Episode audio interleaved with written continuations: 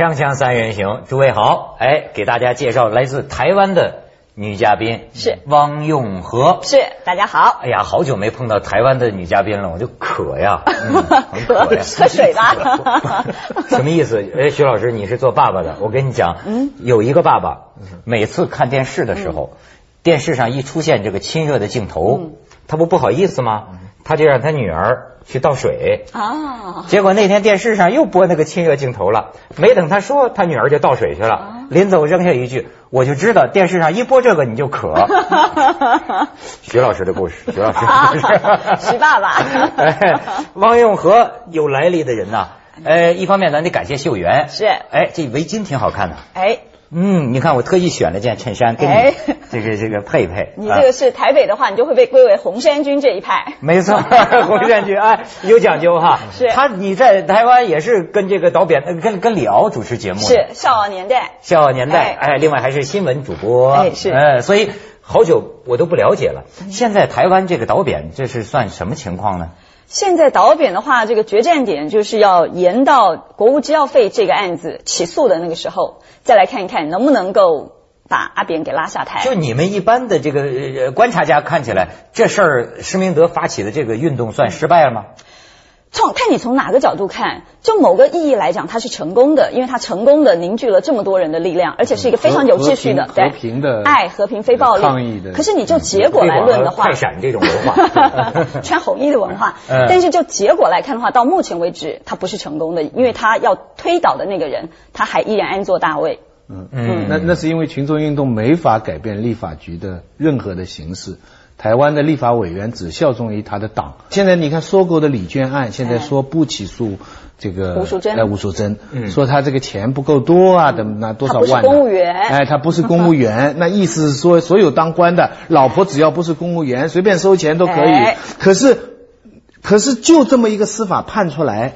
下面的你说，要是知道他不是独立的话，要是知道他跟政界的中间有任何的威吓也好、利诱也好这样的关系的话，你说多失望。所以群众运动在现在的民主社会当中，它的局限性这是看得非常清楚。所以这次的群众运动啊，里头有路线之争，有一派就是觉得说，我们要弄一个让大家觉得非常不一样的，我们要让这个外国人都觉得竖起大拇指说，你看我们台湾这个多么的了不起，多么的进步。哦台湾有这意思哎，和平、非暴力。可是也有一派人觉得说，问题是你这么理性，他就是不下台呀、嗯对于那种死皮赖脸的人，你不能用理性之道去待他，你就要用很激烈的冲撞手段，用那种类似革命的手段。那如果你用类似革命暴力，你又推翻了你前些年建好不容易建立的一些这种程序，对那有很多知识分子又。所以这也是争议所在了。最近你知道，我看到圣雄甘地啊，非暴力不抵抗运动那个圣雄甘地的一句话，可以解脱我现在啊很多这个工作的压力哎，就工作压力很大。但是我看到这句话之后啊，我心里好像觉得得到一点轻松。圣雄甘地说什么呢？说为什么我们没有还为什么我们还没获得自由？因为我们受的苦还不够。哎，这个就是李敖常常在节目里头引用的一句话啊他就说 他就老是讲，他说为什么阿扁迟迟不下台？因为台湾的人民受的苦还不够多，对啊觉悟的不够多。他才坐了几年牢哈，施明德坐了二十五年牢，他那意思全台湾得多坐牢才行啊。不过你说起刚才这个老婆，最近啊你也参与一下，其实两岸三地啊，我看都一样。嗯就是说我们现在也在说贪官，但是呢，现在出现了一个问题，嗯，就说老婆的事情，有些情况下呢，这个这两年。我们出来很多贪官，好家伙，你一听那叫刺激，都是好听的故事。啊。你比如哪个市委书记出事儿了，咵，第二天我听到的是已经查到了他有二十二个女朋友，哇，然后什么在哪儿八个情妇养九个家，都生了孩子，反正全是这个就全色嘛。可是最近啊，有一些调查出来，发现问题，比方说在这个呃湖南某个地方有一个商业银行的前副行长，哎。当时我们看见新闻说这个人有文学天才，在这个监狱里啊判了刑，写小说，写这本书呢，表达了他对女性的愤恨，叫《红唇皱纹》。嗯，说他这事儿啊，全他是他情妇给闹的。啊，然后呢，说他皱纹是额头上的皱纹，不是吧？吻呐、啊红诅咒红色的嘴唇，的嘴嘴嘴嘴唇，然后呢还整天催监狱里的，赶快把我们小说出版吧，赶快出版吧。说为什么呢？说盼着出版之后，等着国际刑警抓他那个情妇。哦，说为什么呢？说他这个小说据据说他情妇为他做过三次刮宫，一次人流，六次灭火救了他，但是在最后两个人出了事儿，逃到国外，他的情妇却把他的这个赃款全部卷走。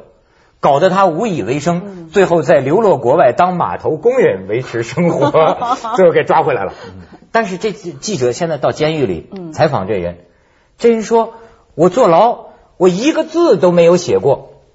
我的那个情妇，人家虚构的，嗯我的那个情妇，我有结婚证，是我的妻子。啊你说，他就说武汉某个周刊啊编排他这些事儿，啊这编的。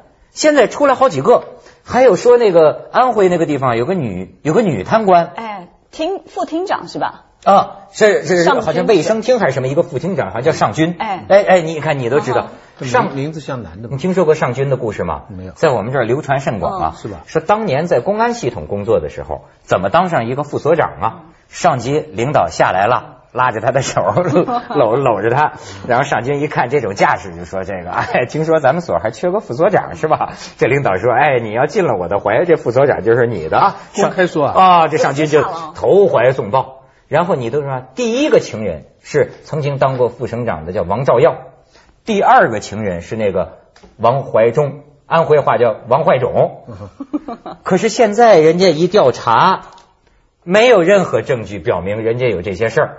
当然他是贪官啊，他受到法律惩罚。可是他现在也说，我的名声彻底坏了，是这些桃色新闻啊给搞坏的。嗯但是我为什么对这个尚军这么有印象？是我看到这个杂志报道的时候，嗯我吓了一跳。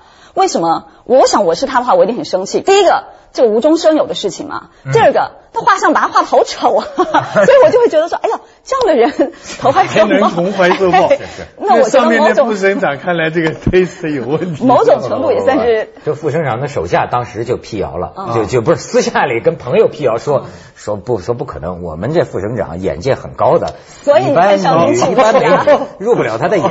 所以啊，这尚军一定很生气。这到底是辟谣还是造谣啊？这么眼界很高的？哎呦，我跟你说，台湾闹的那些个性丑闻女主角都是美女吗？哎，其实这真的，这倒不一定。不过我们谈到这个导演总部的时候，我倒是可以提一个，这个男子们呢，大概可以引为名言的，施明德是台湾有名的这个我们都多情学习过了风流种子，三不原则。哎呀，对呀，不主动不拒绝不负责欢这三不原则。不主动有没有切身实行？不拒绝啊，不负负责啊，是是是。但是在台湾呢，其实真的有的时候那个闹出的绯闻呢，你会看到说，哎，这个然后跟这个人之间好像这个要斗在一块蛮难的。前一阵子就有一个是这个司法院级的这个很高的官儿，嗯，这个绯闻的案子的出来的女主角呢，大家就会看，发现说，哎呦，这样子可以把她的那个从司法院的高官的位置把她给拔下来，而且更好玩的是什么？更好玩的是呢，那个男方当然是坚决否认，女方也坚决否认，可是两个人否认的理由完全不同。嗯，男方说呢，为什么他们会被抓到？因为他们被这个周刊拍到，说，哎，坐女方坐上他的车子，然后呢开到一个汽车旅馆里头，然后呢在里头一待待很久，然后呢最后两个人才出来。嗯，那男方就说，哎呀，在女方呢是因为女方肚子疼，所以进去宾馆里头上厕所。到到情人旅馆里上厕所。对那女方人家就去问女方啊，是不是你肚子疼啊，所以去上厕所？女方说谁肚子疼来着？所然后以被他搞疼的嘛。所以你知道，在台湾现在有一些的这个绯闻案是男的呢，这个让人家觉得说好像有那么点承认了，甚至有些人可能承认了，嗯可是反而是女的说谁跟他有这个关系来着？哦男的承认，哎，女的不的不承认。啊，一般这符合规律，真的。你知道，徐老师，男女交往当中，咱应该谴责有些行为。一般来说，一般来说，就其大多数来说，往往女人不太喜欢承认跟哪个男人有有有一腿有关系，对吧？但是男人有些嘴非常的臭，啊喜欢给人炫耀，搞得这个整个这个环境啊鸡犬不宁，你看到没有？政治和性啊，这两样东西。但是，但是刚刚文涛讲到的那个故事，就是说什么，当他情妇写了什么，如果真有歧视的话，其实就是要告诉普天下的男人，千万不要得罪女人，对不对？管他是你的情妇还是你的妻子。没错，你说李敖嘛，你刚才讲施明德，我觉得李敖也挺损的。那天我看那个李敖有话说，说讲说他们把那个施明德两个前妻，嗯，找出来，找出来上电视，然后李敖说两个前妻啊。哎，一个是艾琳达，一个是那个一中一阳，陈丽珠啊，就说我在施家呀，我当牛做马，这是怎么怎么着？然后李敖就说说说说讲老实话，我的第一个印象是啊。他怎么找的呀？他这个前妻怎么长得那么恐怖？所以那是当年嘛，你不能回头现在几十年以后看嘛。对，这个这李敖这个话说的，所以有点损哈。把他李敖当初最早的找出来。我跟你说，徐老师，这方面的事儿，你们文人也不能免俗。嗯。你还没听说过香港的事儿呢，你知道吗？香港跟他还是很熟的，很有名的文人。我不知道是不是有人整他啊？其实利用男女关系整人也是咱中国人的一个一个习惯啊。但是。情节太可笑了，说他跟一个女记者呀，在一个车里啊搞婚外情啊，然后一大帮记者拿着照相机不是拍拍拍嘛？你看这个知识分子，他情急之下，他不知道躲无处躲，最后最后他怎么出来的呢？拿那个卫生纸啊，一圈一圈一圈一圈，对对，把脑袋蒙的一个蒙的跟个木乃伊似的就走出来了。因为呢，因为画面的重要性很很非常关键。嗯，你要被拍到脸呢，你在报纸上这个后果就无法弥补。嗯，名字还不重要，所以他这个其实是非常极致的。他用那个卫生纸裹，但是他的女朋友哈非常精彩，马上跑出来跟那些记者说：“大家都是同行人，何必这么逼呢？”逼什么逼嘛？对呀，逼什么逼嘛？这种事情谁谁不知道？就是女的站出来，何况你们能够证明刚刚那个用卫生纸蒙面的是文涛吗？能证明吗？锵锵三人行，广告之后见。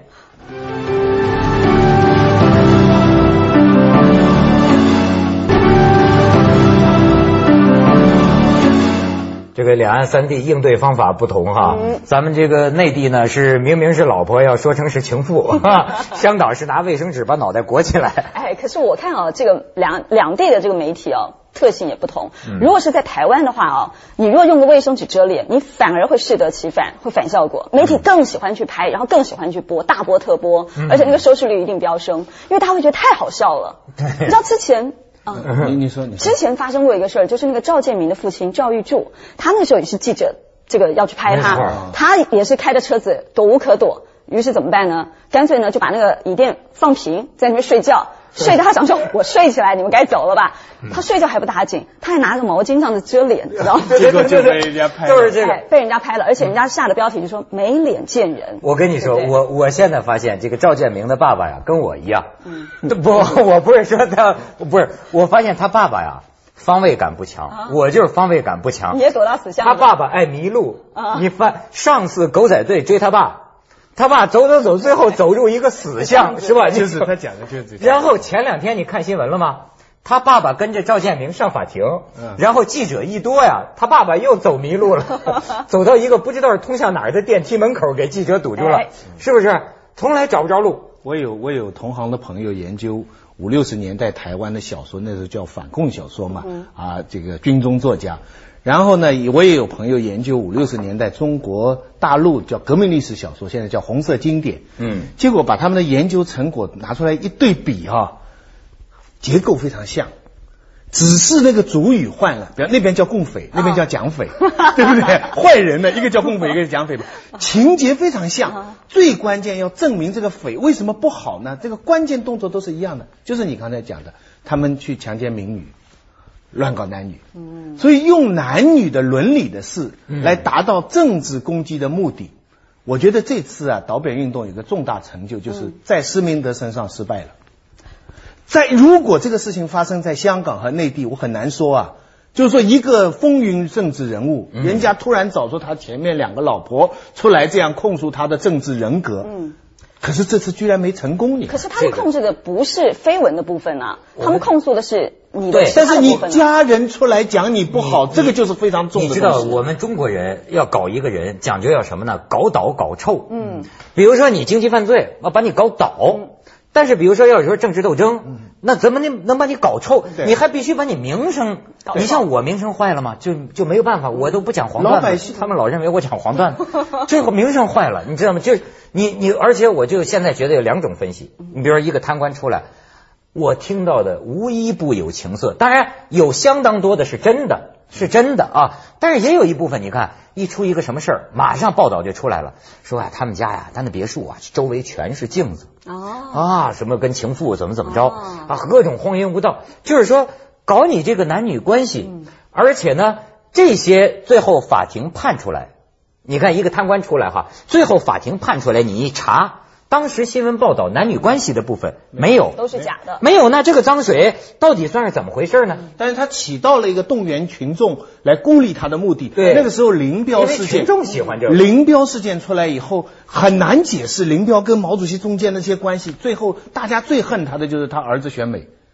啊，林立果选美这件事情，文革当中谁能有这样？所以这件事情大家就对他非常恨，然后就把他的什么浴缸啊、什么淋浴啊、按摩啊这些东西一拍，哇，老百姓穷嘛，一看哇，这个人太不像话了。对其实这是转移啊。所以我施明德，我觉得这个是个，进步。我我其实对这个林彪这个原来不恨，就恨就是因为他这个历历过选美看了很多细节。我说这个中国一米六三，一米六三到一米六八，由此我对高干子弟直到今天都没有什么好印象，你知道吗？就是小时候听的那个传说。哎呀，你说现代社会能那么选女的，在解放在部队里选呐，那个就是哎呦，真是我想的艳羡。那那肯定你在美国的话，你就不投克林顿一票了。没错，好的多吃多占都给他们占了，这是贫富差距。所以，所以现在最新的形势是，现在内地了，如果出一贪官，马上就会有好几个人出来否认，我不是他的情妇，我不是他的情妇，我不是他的情妇，而且这些人也跟着出名。而且就是就是说，我们这儿讲段子，你知道吗？一个书书记出事儿了，咵，民间很多段子。说实在话，你做这些经济犯罪啊，讲讲不清楚，我也不太懂。对，技术的，我就记得有一个出事儿的，有个有个有个有个有个书记，当时他当地就编出来了，说他有一次开那个代表大会，在台上这个书记讲话啊，就说这是个好色书记嘛，念稿讲话，然后女服务员不是来给倒水吗？嗯结果就看见这个女服务员啊，这个高总啊，这高总啊，这个书记一下愣神儿了。稿子念呃给给给念错行了，是吧？后来旁边的秘书一提醒他，结果这书记本来讲着话呢嘛，这书记说：“哎，我刚才念到哪儿了？你看我这奶子，你看我这奶子，你说这不大不大可能是真的，对吗？不大可能是真的，但是全市人民人人都知道，嗯，可我告诉你个真的，我刚去开这个学术会议，学术会议里边有一很多发言很精彩，但有一句发言呢是全场热烈掌声的。选理事会，嗯，选理事会呢，比方说五十个选二三十个嘛，嗯每一个大区都有个代表上去介绍我们这里的理事候选人。那介绍完了，比方说我代表西北地区，我们几个教授怎么出色出色？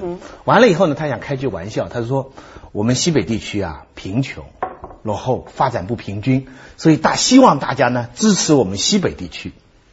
明明白吗？其实这个不相干的嘛，你你选学术理事嘛，但是他开玩笑的是西北。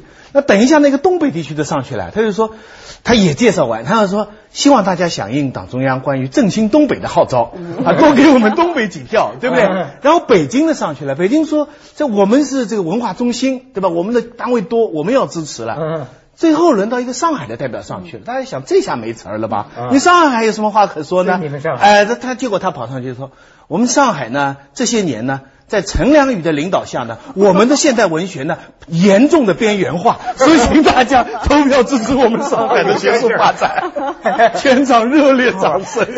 哎我这边也讲一个，也是开会的，然后也是引起了热烈掌声的。嗯这个而且还是在这个台湾的这个立法院里头的，啊是有一天要闭幕了，就是这个休会了，然后这个院长级的人物就要敲锤了，然后就要告诉大家说，这个我们这个会期到此结束，然后大家可以稍微休息一段时间。最后嘛，中国人到最后都要讲一句话说，祝福大家身体健康，精神愉快。这个是很普遍的这个祝福词，对不对？啊就哪知道那天那个院长就讲说，祝福大家身体愉快，精神健康。后来大家也是如雷掌声响起。后来有人就说，也对啦，身体愉快了，精神自然就健康了。没错，领导们都很重视身体愉快这事儿。锵锵三人行，广告之后见。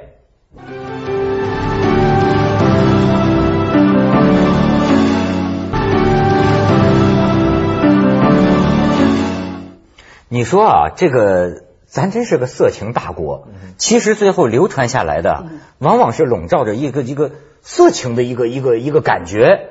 哎，台湾都不例外，对吗？陈水扁，你你心里说，我我估计陈水扁在这方面好像还是应该不是有不是有什么事儿的吧？这个部分当然坊间有很多传言，但是到目前为止都没有证实。肖美琴啊什么的。哎，但是都没有证实。那这种东西，我觉得其实坦白讲啊，对于女孩子来讲，的确是名誉是很大的损伤。对，对，他们反而受到损伤。对，而且而且男孩子名誉就很好吗？对。